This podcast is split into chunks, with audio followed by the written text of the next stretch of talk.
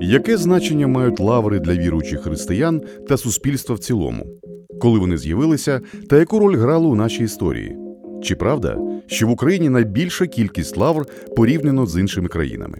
Ви слухаєте подкаст Підручник забув. Тема випуску Лаври в Україні та світі.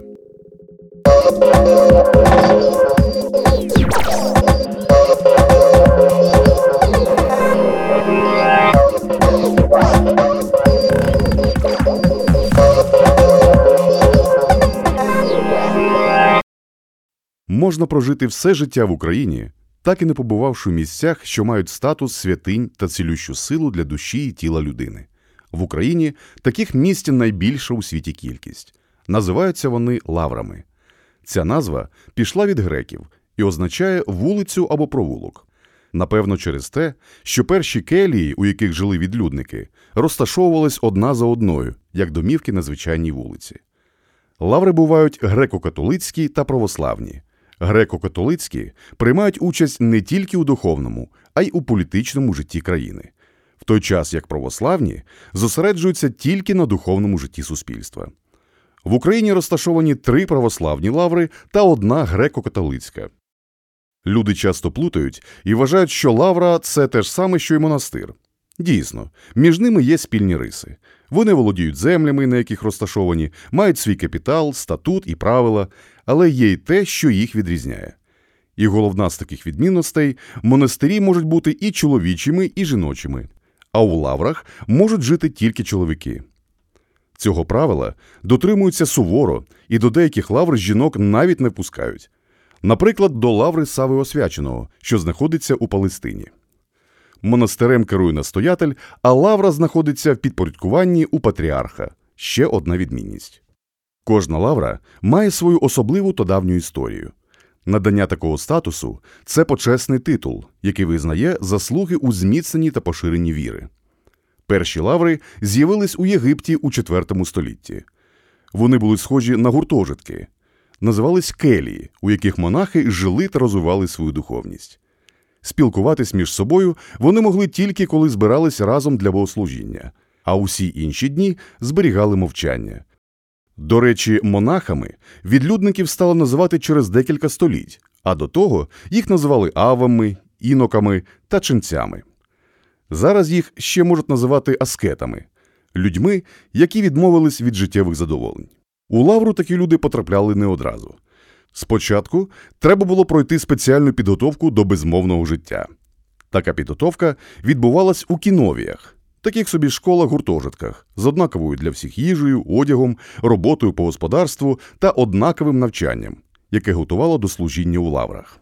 У різні часи лаври грали важливу роль у державі та суспільстві. Вони були у центрі відомих подій, і всередині них відбувались знакові явища.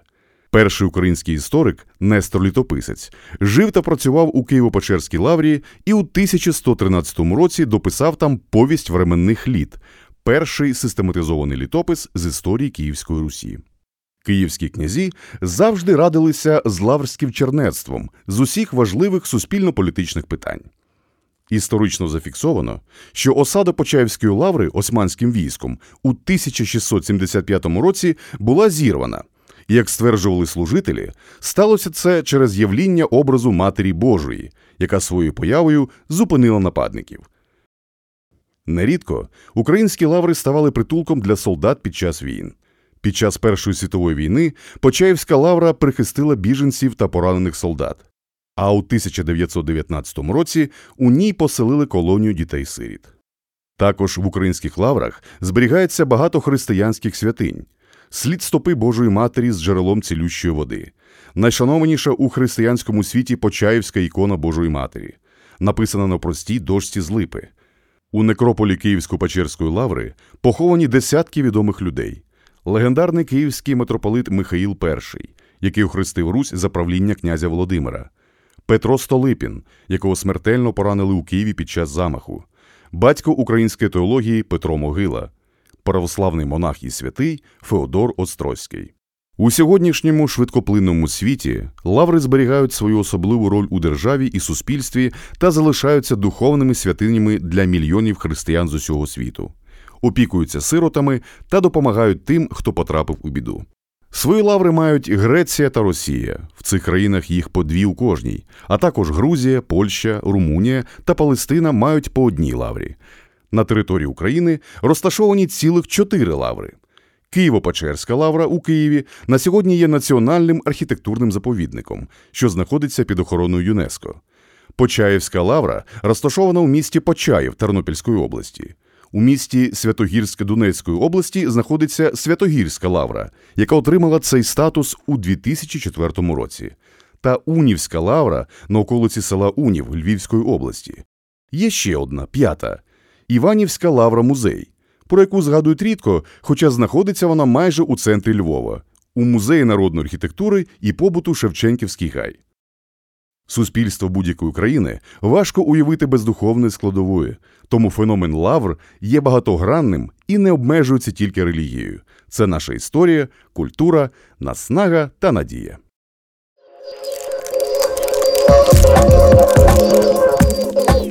Над подкастом працювали Денис Чернишов, Кіра Орлова, Арсен Босенко, Євген Шашкін, Антон Доненко, Макс Поллюль, Сергій Фомкін. Підписуйтесь на підручник забув у Apple Podcast, Google Podcast, Spotify та інших платформах. Залишайте коментарі та розказуйте про нас друзям і знайомим.